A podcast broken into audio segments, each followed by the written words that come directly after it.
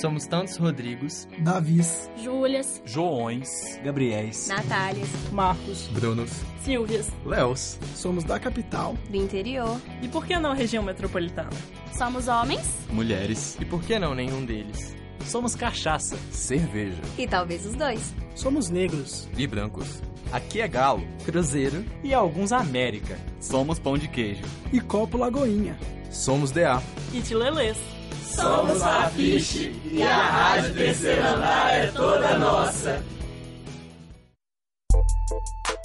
Fique por dentro. Novas normas de graduação da UFMG.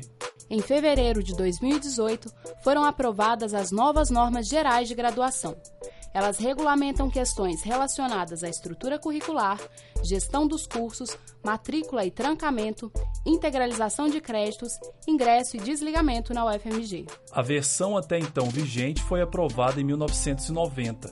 A partir de 98 foram criadas as atividades acadêmicas curriculares e as formações complementar e livre. Essas modificações indicaram a necessidade de rever as normas gerais. A nova resolução agrega flexibilização curricular, multidisciplinaridade e transdisciplinaridade. Saiba mais neste programa. Segundo o artigo 49 das novas normas de graduação da UFMG, o tempo máximo para integralizar todos os créditos é resultado de um cálculo simples. Corresponde ao número de períodos padrão calculados para o curso, acrescido de 3 quintos ou 60% desse mesmo valor.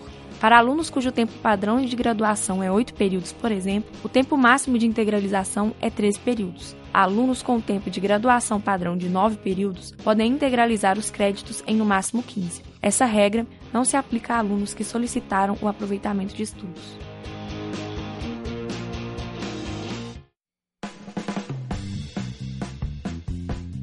Você ouviu uma produção da quinta temporada da Rádio Terceiro Andar.